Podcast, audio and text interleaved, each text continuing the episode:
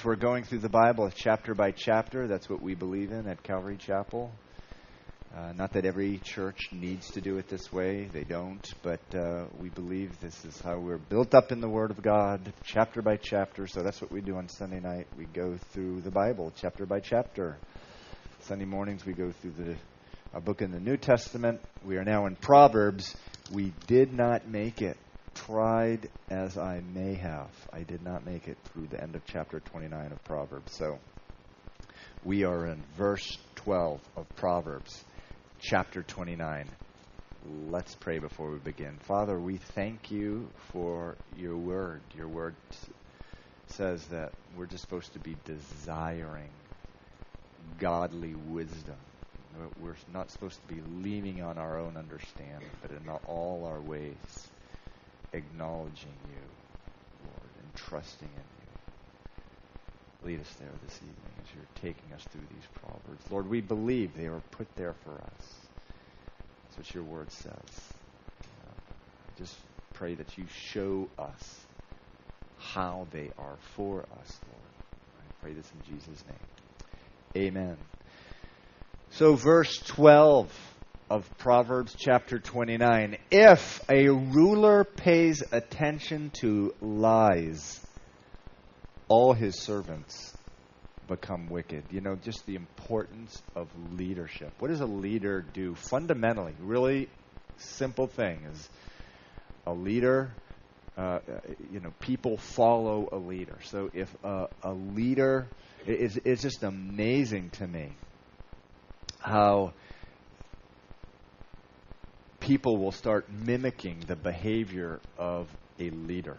I remember sitting in a, a very large meeting, an important meeting um, uh, in the company that I worked for, and there's like 30 people around the table, and uh, I was just sort of observing things um, as uh, you know as the meeting went by. I mean, yes, you usually do. And I remember about halfway through the meeting, the leader of the meeting looked at his Blackberry.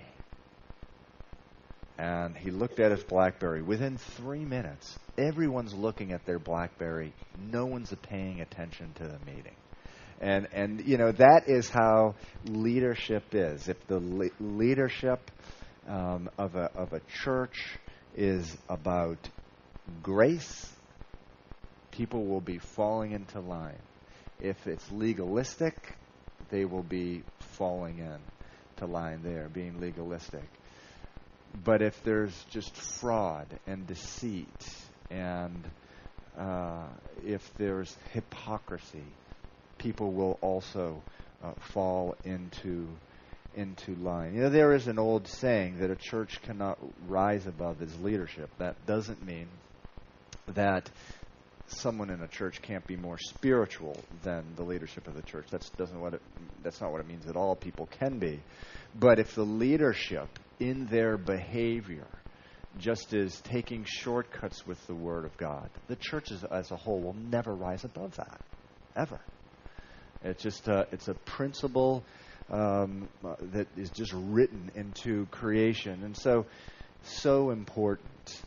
Uh, verse 12 says, If a ruler pays attention to lies, all his servants become wicked. Just the importance of, of leadership in, in every span of life government, church, uh, families, and, uh, you know, the effect that leader, poor leadership has. Verse 13 The poor man and the oppressor have this in common the Lord gives light to the eyes of both.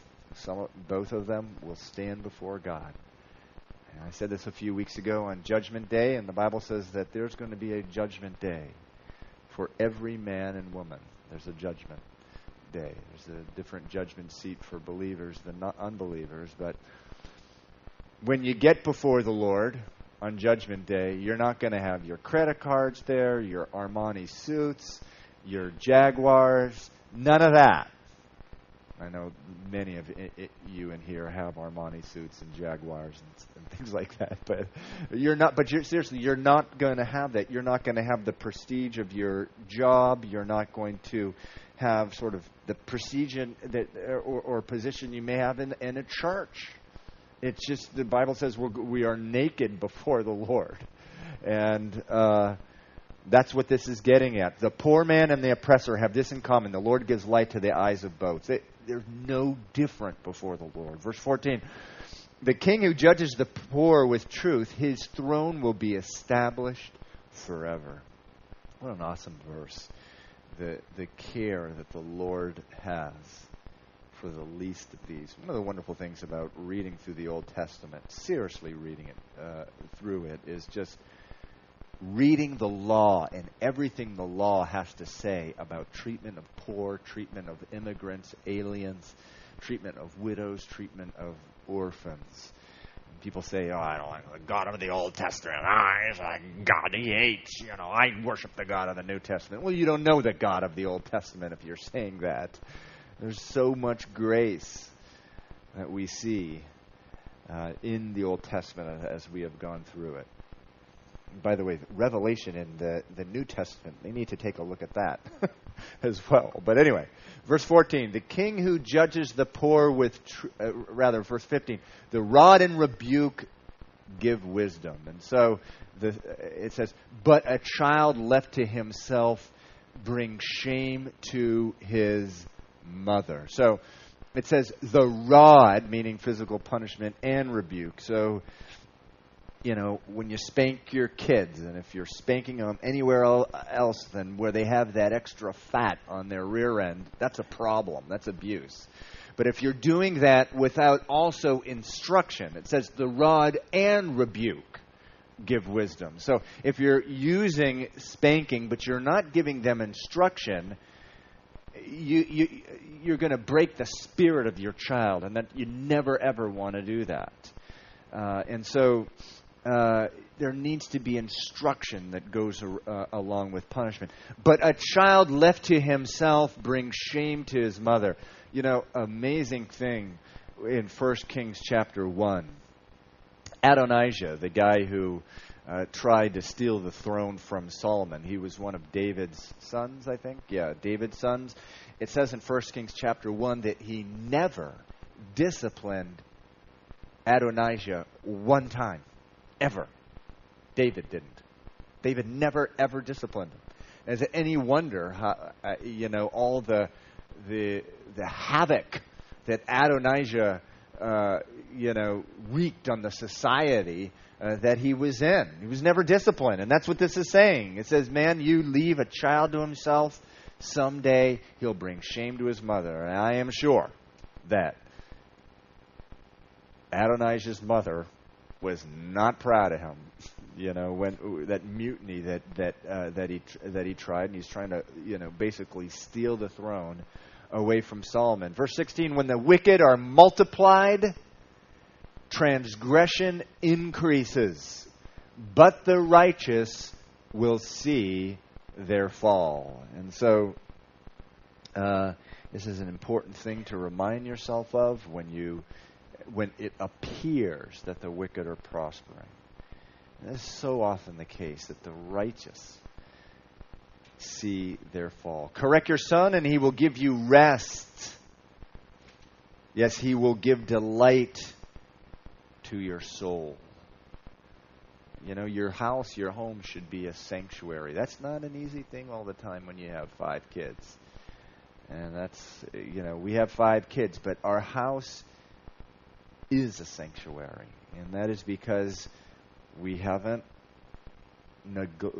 we haven't we're certainly not perfect but we've corrected our children. The problem is if you don't correct your children your house will not be a sanctuary. Um, it will be a hell on earth. You'll be coming home to all kinds of issues that stirred up by your undisciplined kids. And so uh, you know, your home's supposed to be a sanctuary.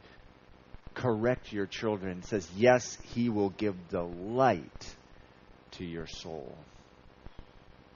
Verse 18, famous, famous, famous verse.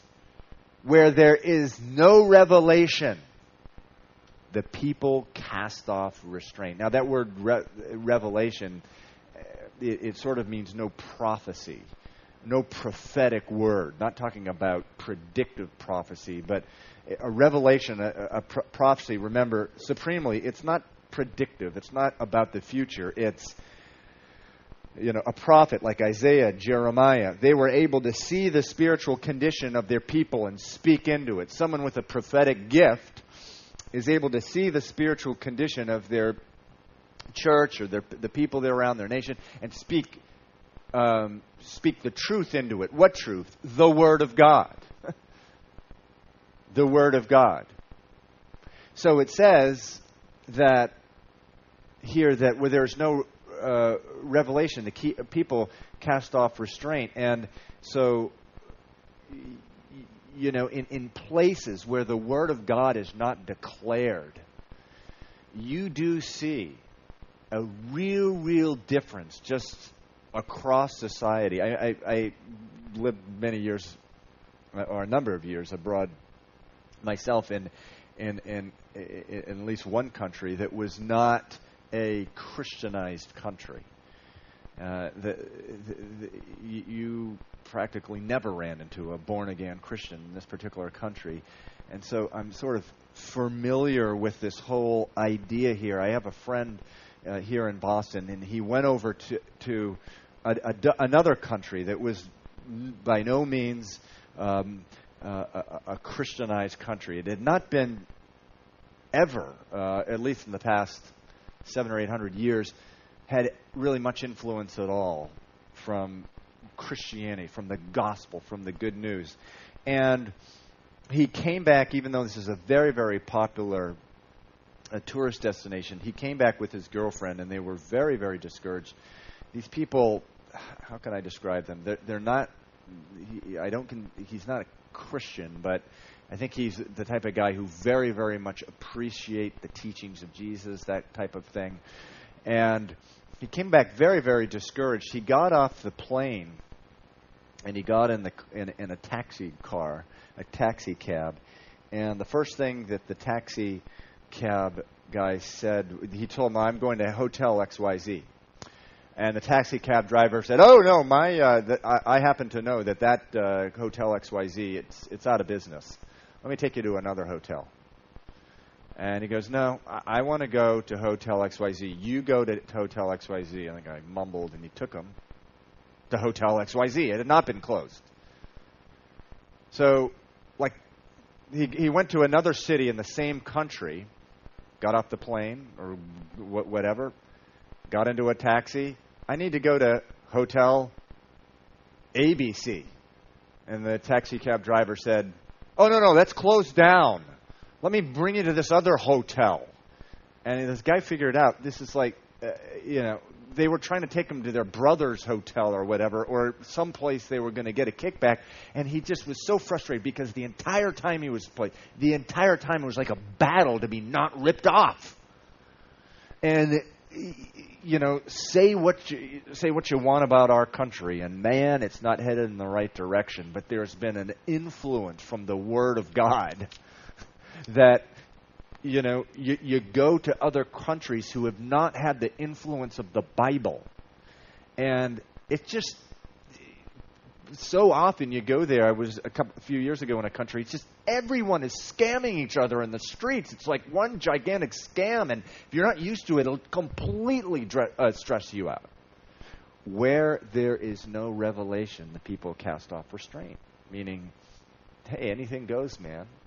It's like the book of Judges is everyone who did who was right in his own eyes in the book of Judges for that 450 year period in the Old Testament. But happy is he who keeps the law. A servant will not be corrected by mere words, for though he understands, he will not respond. And we've talked about this. There's a type of person, the only way they're going, you, you can correct them a hundred times. Their only way is that uh, they're going to be corrected is if just calamity comes into their life. You know, they're they're beaten up in a brawl at, at, a bar, and they finally, you know, maybe I should pay attention to these people who told me not to get drunk. You know, this type of deal. Uh, and, and and so, uh, there is a type of person like that, and God doesn't let us get away with things. It's, he'll make sure we get uh, corrected. And it's not by mere words; it's by uh, sometimes physically. Do you see a man hasty in his words? There's more hope for a fool than for him. Oh man, how many times I've gotten into trouble by being hasty, too quick with my words. And this is just an area every day we need to give up to the Lord. Lord, help me. Help me, Lord. Be slow to speak and quick to listen. He, this is an interesting one here. Verse 21. He who pampers his servant from childhood will have him as a son in the end. What? What's that talking about? He who pampers it, it's like the opposite of the one we've already talked about, where you need to correct uh, people. But the the idea here is a little different. It's I think here of the book of Philemon, uh, where it it you know, Philemon was a guy who had a slave who ran away to Rome. Paul took the slave in as a brother. The slave was a Christian. Philemon was a Christian too. And then Paul sent him back to Philemon and said, Look, you need to accept this slave as a brother, which I'm sure was a hard thing for, uh, a hard pill for Philemon to swallow. But, you know, there needs to be authority and sort of a boss employee type of deal or you know anything, get a parent child, uh, any sort of position of authority in the church, but there also just needs to be love. There needs to be love. There really needs to be, if possible, a friendship developed a love, not a patronizing sort of deal where oh, I'm in this position, you're in yours, and and really, um, I considered it a success uh, as a manager. As a manager, I was a manager for many years. If someone who worked for me, they left as a friend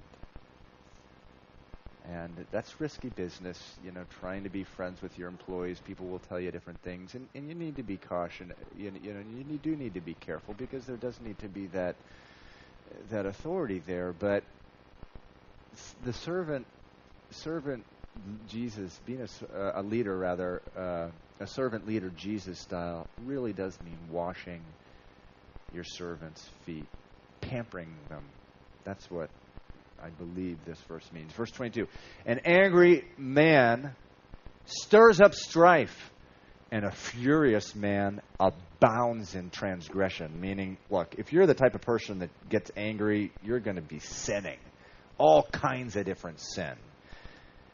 Verse 23 A man's pride will bring him low, but the humble in spirit will retain honor. I think of Solomon at the beginning of his reign he was so humble. He said to the Lord, the Lord said, the Lord told, the Lord said to Solomon, "I'll give you anything. Just name it." And Solomon asked for wisdom because he was kind of scared. He was a young guy and he needed to rule that great nation that had been raised up by David, his father.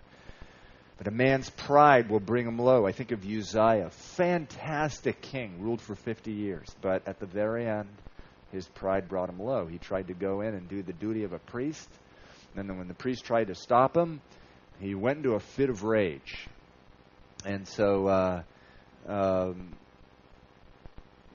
a man's pride will bring him low. Verse 24 Whoever is a partner with a thief hates his own life. He swears to tell the truth but reveals nothing. Now, this is a tough one, tough one to interpret. What it appears to mean here is that, look, if you take on as a partner someone who does not have good character, someone who steals or whatever, you're going to become someone who's covering up the truth. You know, you'll be dragged into court because of the the behavior of your partner, and you'll swear to tell the truth, but you'll have to lie about it because you know you've got yourself your your partner's a thief. And you realize it, and that person's just going to start affecting your character. So that's where that's getting at.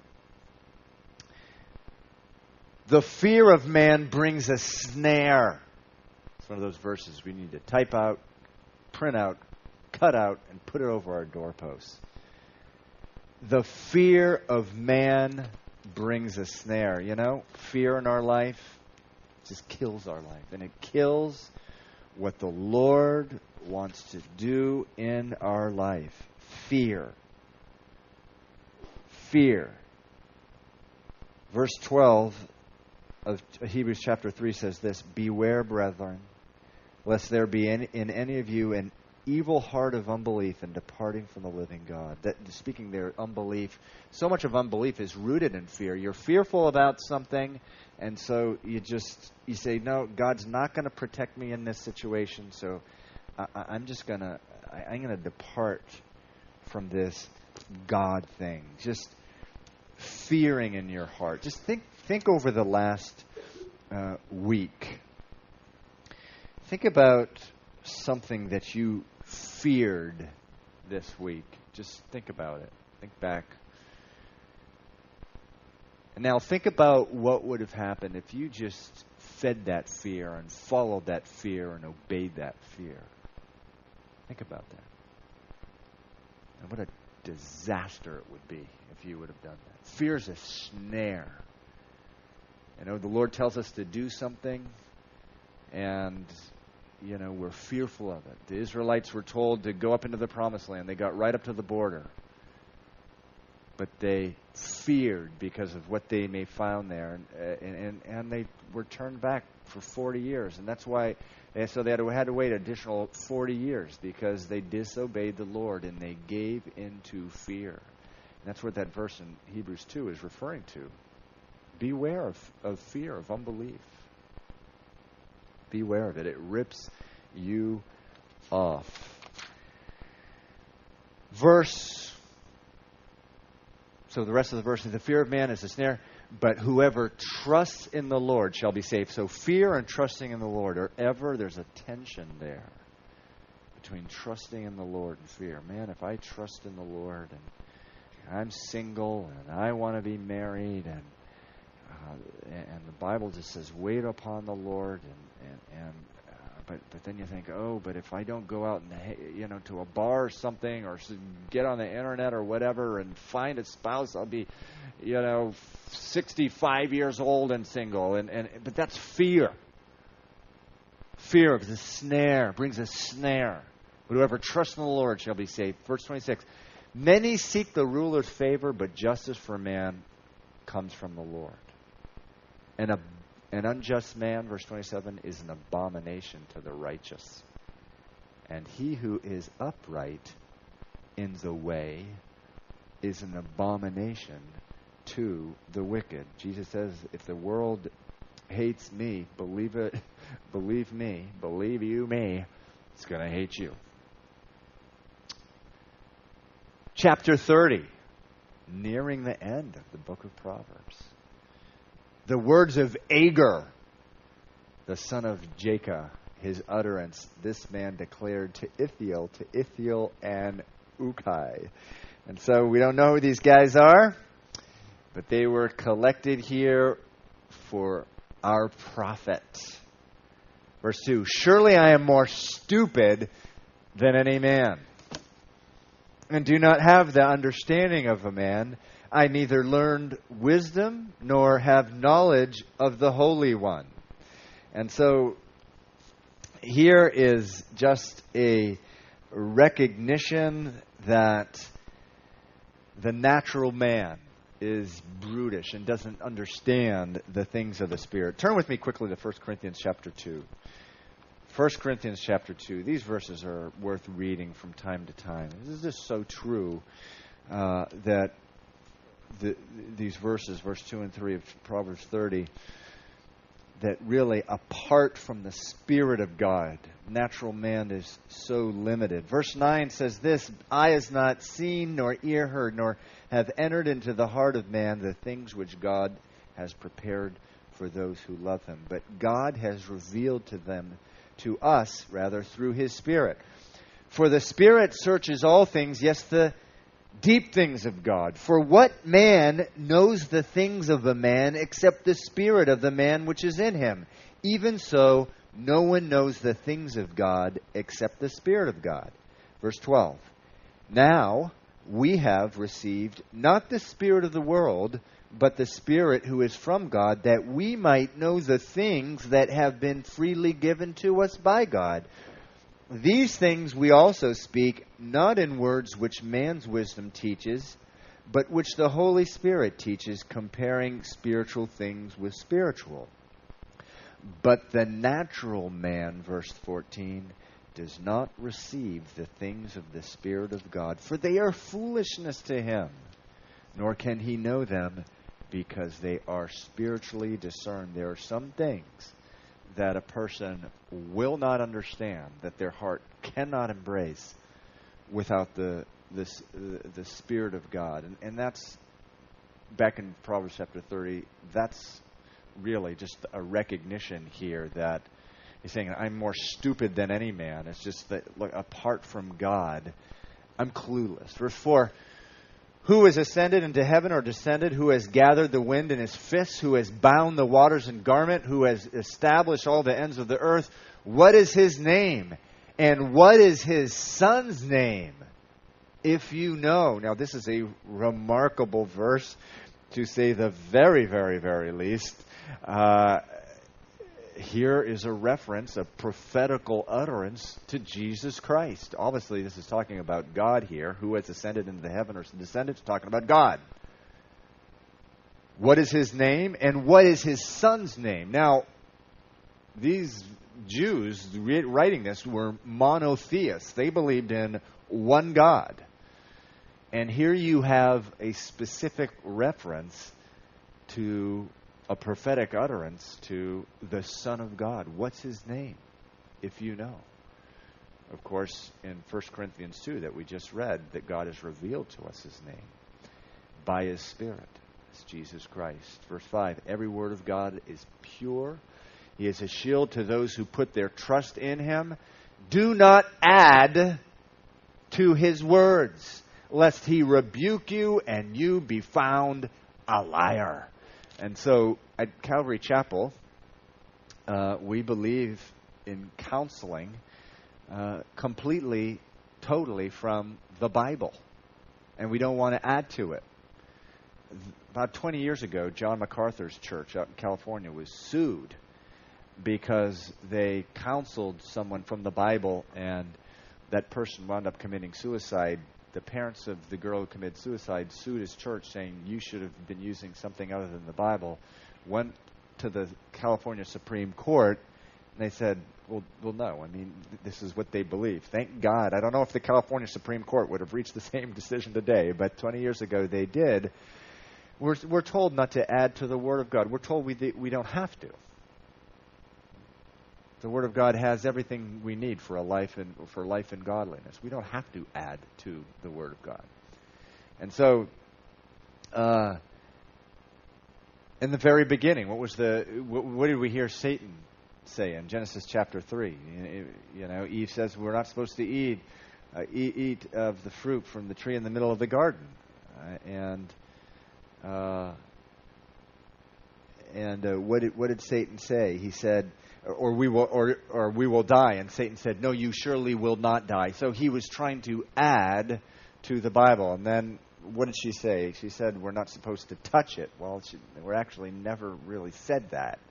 Not supposed to eat it true. You're not supposed to God never said not to touch it, although it's probably not a good idea to touch it um, as well, getting close to to, to the sin. But um, the last book of Revelation, uh, ra- rather, the last book of the Bible, Revelation, ends with what? Don't add to this book. So, Mormons, Jehovah's Witnesses, Christian scientists all have their own extra Bible with the absolute infallibility to it that carries equal weight, if not more, to the Bible. And hence the problem with uh, those religions. And so every word of the uh, every word of God is pure. He is a shield to them who put their trust in him. Do not add to his word. Verse 7. Two things I request of you deprive me not before I die. Remove falsehood and lies far from me. Give me neither poverty nor riches. Feed me with the food allotted to me, lest I be full and deny you and say, Who is the Lord? Or lest I be poor and steal and profane the name of my God. You know, you hear from time to time, yeah, someone talks about, I wish I had that person's salary. They make a half a million dollars a year. And and you say, well, come on, come on, money's not everything. And they say something like, well, it's not everything, but it doesn't hurt either. Well, the Bible says that's not true. Many times it does hurt. That's what this verse says. He's saying, don't give me so much uh, that, verse 9, lest I be full and deny you and say, Who is the Lord? That's the right attitude to have about riches. Lord, never give me a dime more than I'll be able to handle. You say, Well, I'm so mad I didn't get that promotion and raise. Well, maybe it's because the Lord can't trust you with extra riches. Deal with it. But it also says, But Lord, please, please meet my needs, lest I be poor, verse 9, and steal and profane the name of my Lord, meaning uh, I, I, I become a disgrace uh, to God being be, because I'm a thief and I have to steal. Verse 10 Do not malign a servant to his master, lest he curse you and you be found guilty. So I am always very, very reluctant and caution before I go to another pastor and say something about someone in that pastor's flock, or I go to another manager and I say that manager, you know, your person, blah, blah, blah, blah, blah, blah. It's very, we need to be very, very cautious of going sort of outside our realm of authority and being, uh, and, and going to that other authority and criticizing. Doesn't mean we never do it, of course, but the, the thinking here is, you know, we, we, we shouldn't be busybodies. We should be careful uh, that we're not uh, busy bodies, and, and we need to be cautious about going to another person and complaining about their employee or some person um, under them.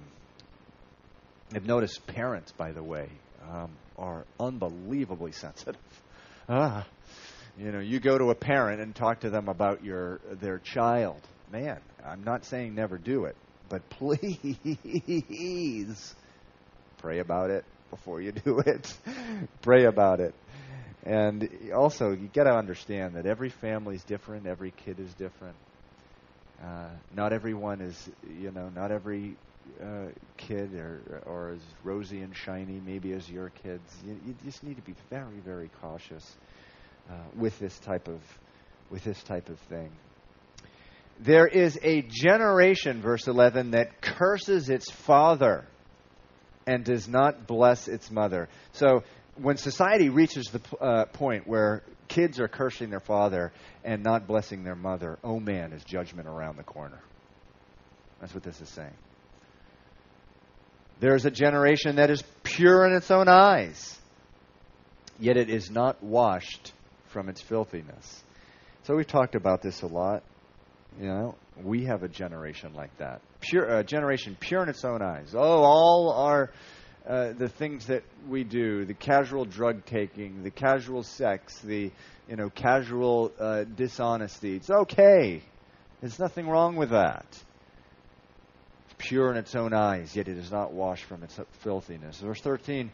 There is a generation, oh, how lofty are their eyes, their eyelids are lifted up. There is a generation whose teeth are like swords and whose fangs are like knives to devour the poor from off the earth and the needy from among men.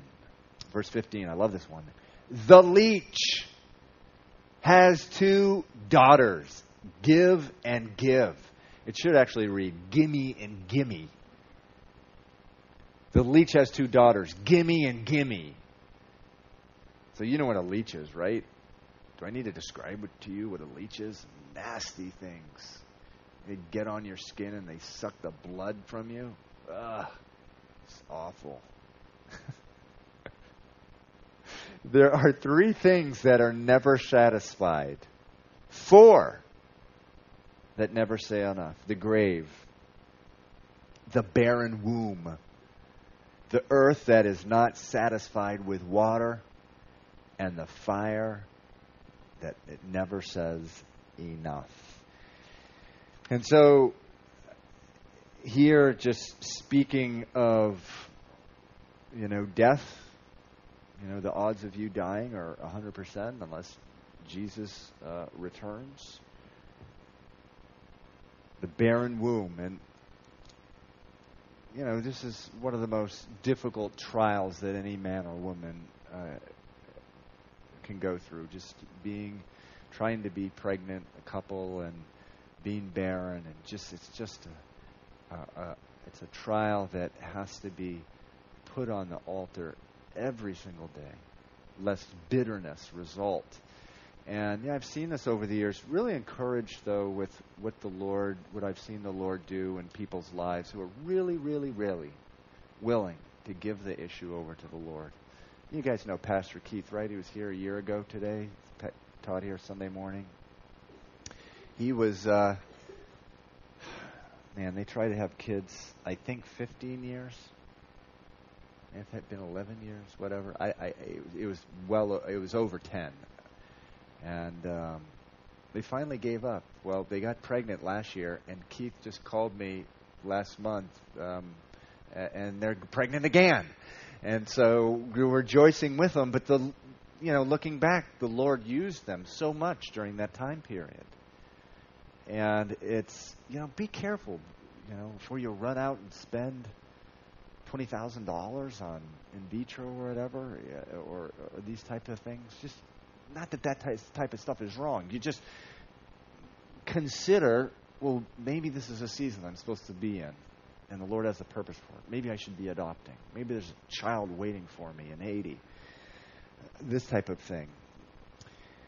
But it's that it's it's something that we need to really pray for for people who are in it. It, is a hard hard trial, the barren room. The earth that is not satisfied with water, speaking of a drought, and the fire that never says enough. The eye that mocks his father and scorns obedience to his mother. The ravens of the valley will pick it out. This is the Bible. Not um, incredibly descriptive. The ravens of the valley will pick it out, and the young eagles will eat it. Wow. There are three things which are too wonderful for me, yes, four which I do not understand. The way of an eagle in the air, the way of a serpent on a rock, the way of a ship in the midst of the sea, and the way of a man with a virgin. And so, just speaking of things that are there is just something so glorious and mysterious about them. They just speak to the, you know, sort of the glory of God. Eagles. Are any of you like eagle freaks? Like you really like eagles? Eagles are pretty cool, man. Those things uh, are cool. An eagle has its eyesight eight times the resolution in the eye than a, a, a, than a human being has. They can read a newspaper from a block away. That is, if they could, of course. But from a block away, they actually have that uh, uh, ability. They can, uh, you know, see the tiny little things from like a half a mile away. But there's they they're amazing creatures. They have these tubes in the back of their eyes called these tubes are called pecten, and they operate as a magnet. They have like this electromagnetic fluid, believe it or not, flowing through these tubes.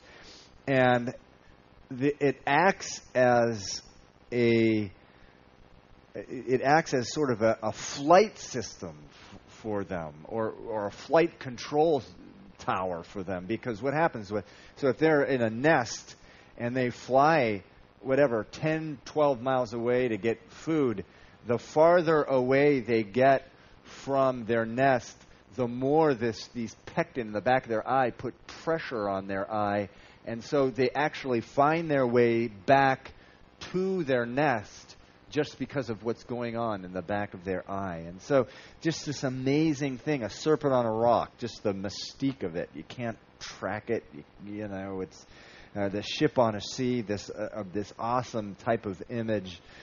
It's coming and going. It has no trail, kind of like the eagle. The you know how how do they get from here to there? The way of a man with a virgin. You know how it, it, with a maiden, I think the um, King James says, but you know how it happens, how they first notice each, each other, the chemistry, the signals that no one knows about, understanding between them that something's going on. You know, particularly if the relationships are preordained by the Lord. You know, God's God's in control. A lot like verse four. You know, the the, the Lord has created all these things.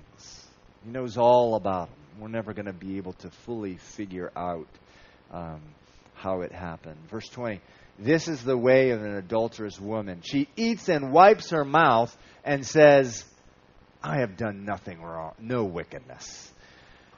And so, the, just the, the picture there of a seared heart. And this is what sin will do to us if we sin and sin and sin and sin. Our heart hardens and hardens and hardens to the point where there's absolutely God gives us over to our sin, and it's just like we're hardened by it, and we can wipe our mouth and say, "I haven't done anything wrong." That's why sin is a scary thing.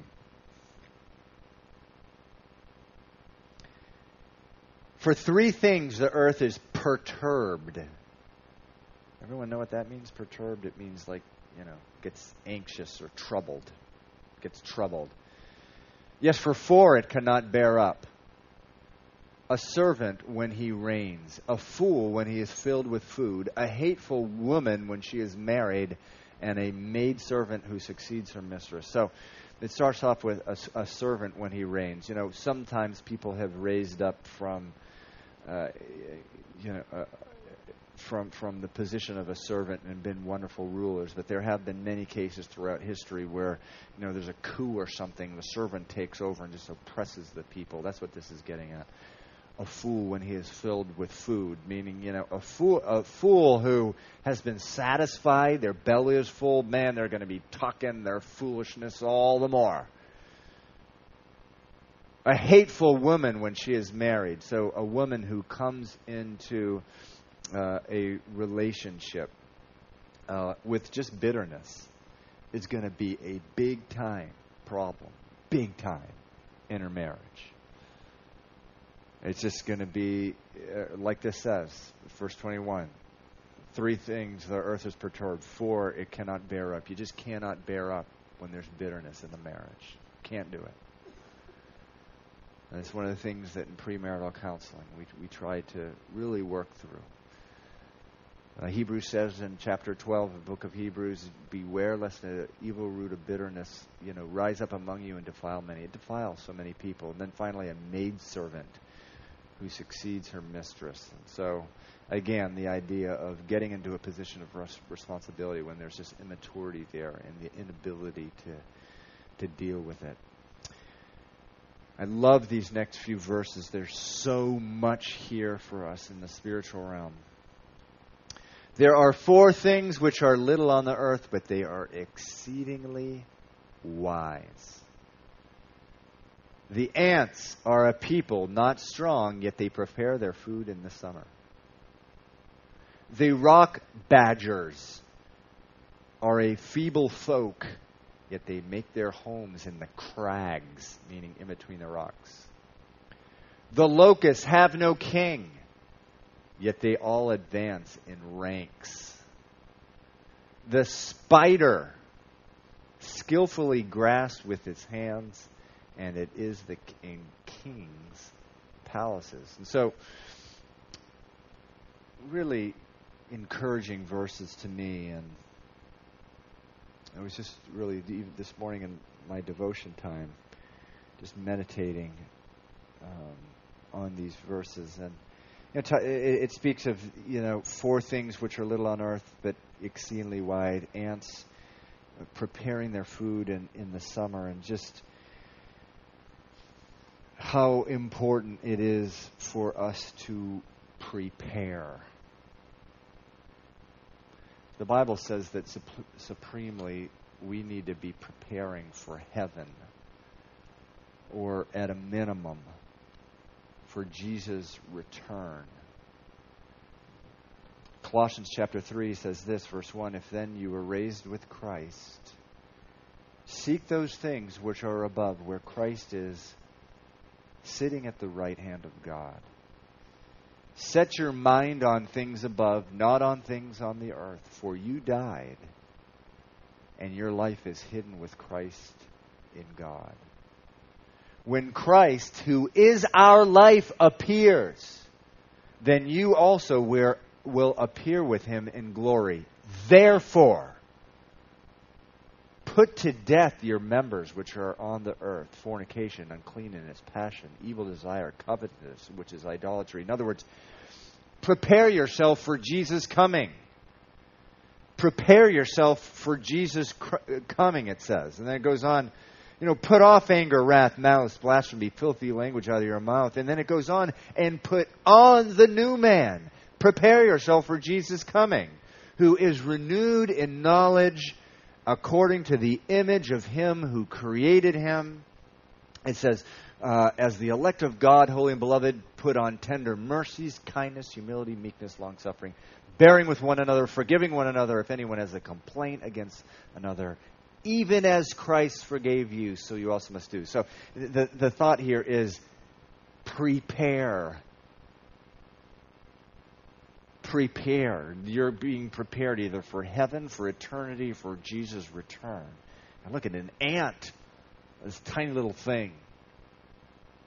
You know, it's it's it's exceedingly wise. It's it's preparing its food in the summer.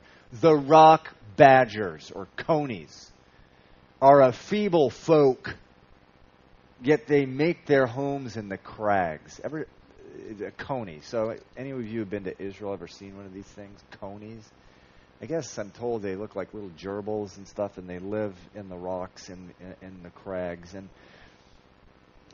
you know, yeah, sometimes we we get in the season where there's spiritual warfare.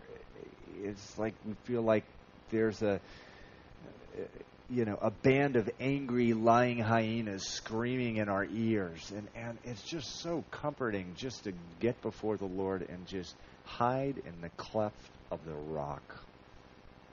That's where I was this morning. Just hiding in the cleft of the rock with the coney, the rock badger.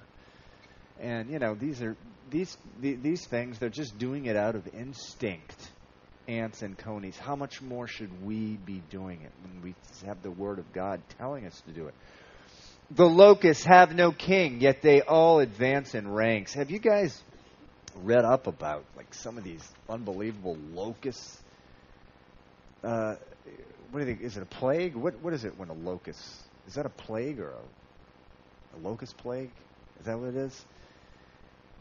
The, the biggest one on record, 1748 in South Africa, covered 2,000 square miles, 300 billion locusts, it's estimated. It was e- eating 600,000 tons of food a day.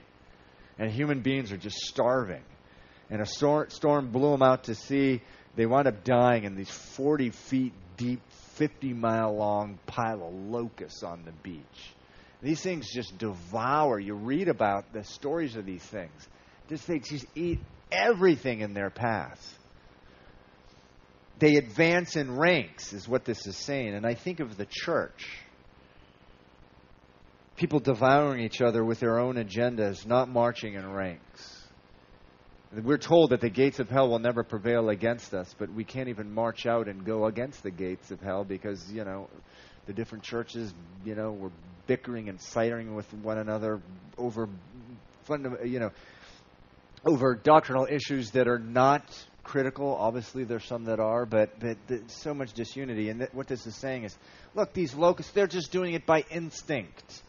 And and look at what they do. Look at how they devour the, what they're in front of. How much uh, how much more should we just advance in ranks? Can't come in with our own agenda. We just need to there just needs to be, you know, unity and, and, and marching forward. And then the final one, Verse 28 the spider skillfully grasps with its hands. Now, how many people says it say spider in your in your version? Anyone have the NIV? What does the NIV say? The lizard. And I think that's right. I, I think it's right. I think it's lizard here. Um, I don't know if there were spiders in the king's palace, you know, but there there's certainly lizards and geckos there. It's, they think this is talking about. Uh, commentators think this is talking about uh, a gecko, and so on a gecko, you you know what those things are. Are they unbelievable or what? I mean, you see these lizards. The thing, you know, you've seen them. They attach to like a sunroof. Like, how are you doing that? You're hanging upside down, you know, and they're, they're like walking across the top of a ceiling. Uh, you know, I, I, I, another one of those things, evolution. I wonder how many billion times they had to fail before you know they evolved to the place that they could uh, do that.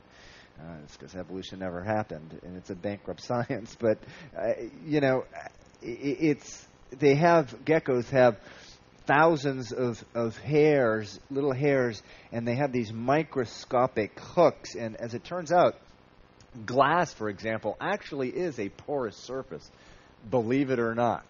And these things, these geckos, can actually cling on, cling into this porous surface. And uh, and and the thing there in the king's house, they you know Solomon collected lizards and things like that. You know, interesting creatures. That's what he used to do. It says of Solomon. It says that. And for us, as we live in the King's house, in the King's world, and, and, how many precious and great promises we have that just, we just need to keep them with us wherever we go, just to cling on to them. Those precious promises that we have. So, uh, a gecko, this says a spider, skill, skillfully grasping with its hands. Verse 29.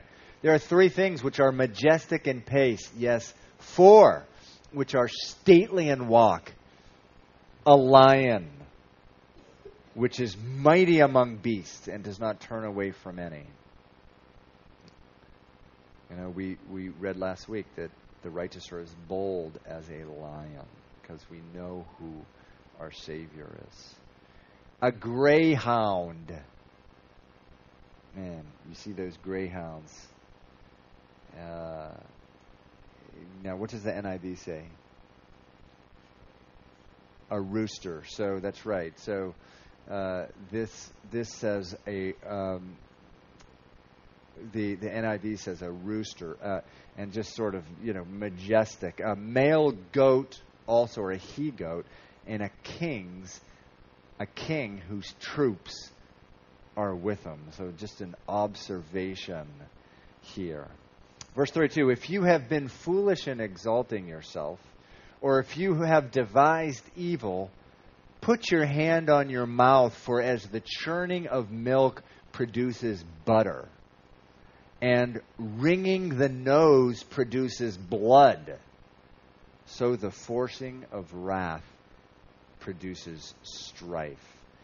And so, you know, just it's kind of again very descriptive here, like taking someone's nose and twisting it, and blood, you know, uh, comes out. You know, so is uh, someone who is just, you know, through their anger and their angry words and their angry spirit, just sort of forcing themselves on people and forcing their wills on people's lives is all day. It's just like the ring of the nose that produces blood, meaning it's just it's creating these situations that are just uh, not okay. Okay, chapter 31. What time is it? What's that? It's 8:02. So we will finish Proverbs next week. Is there a verse 33? I think I did 33. For as the churning of milk produces butter. I didn't I didn't go for that one too much, but you know that's like the butter. And the wringing nose produces blood, so the forcing of wrath produces strife. But when you think I skip a verse, you raise your hand just as you did, because I like it when people do that. So, except don't do that. Don't do that on Sunday morning. Sunday night, it's a good idea. Sunday morning, I sort of skip over, so it would not be a good idea to do that every once in a while. But chapter 31, the uh, the virtuous woman. You know, I, I remember just last year, I think. Uh, the, that, right, right. The Proverbs 31 woman. Charm is deceitful and beauty is passing, but a woman who fears the Lord, she shall be praised. Yeah, this is just such a wonderful chapter, but it's it's widely misunderstood. I actually saw a woman speaking at a women's conference, and she was went over.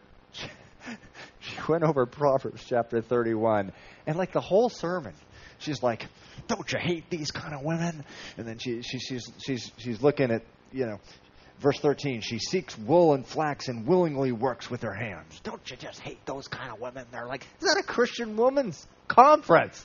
And she's like that the whole time. And then somehow at the end, you know, she wraps it up. And but that's that is this is like the word of God. And this, and, and I think the correct interpretation of this, this woman doesn't exist, but the Bible always has a standard for us to strive to, and if we have the Spirit of God, we love that. We love a standard way, way higher uh, than what we can ever meet. It's a wonderful thing. Of course, I do know one woman like this, and it's my wife. But um, uh, anyway, I don't think, you know, but Stephanie will read this, and, you know, she shared with me, wow, this is kind of discouraging reading this sometimes. And, and, and, and, and it's understandable um, because this is one superwoman. Man, is this superwoman uh, here. But uh, it is the woman that the Spirit of God uh, over time forms and fashions. You know, we're not going to be perfect until we have our perfect bodies and we're transformed at the rapture or we go to heaven. And uh, but a wonderful, memorable chapter so you can read ahead this week. We're going to pray just before we leave. Uh, that's how we close our services. And this evening,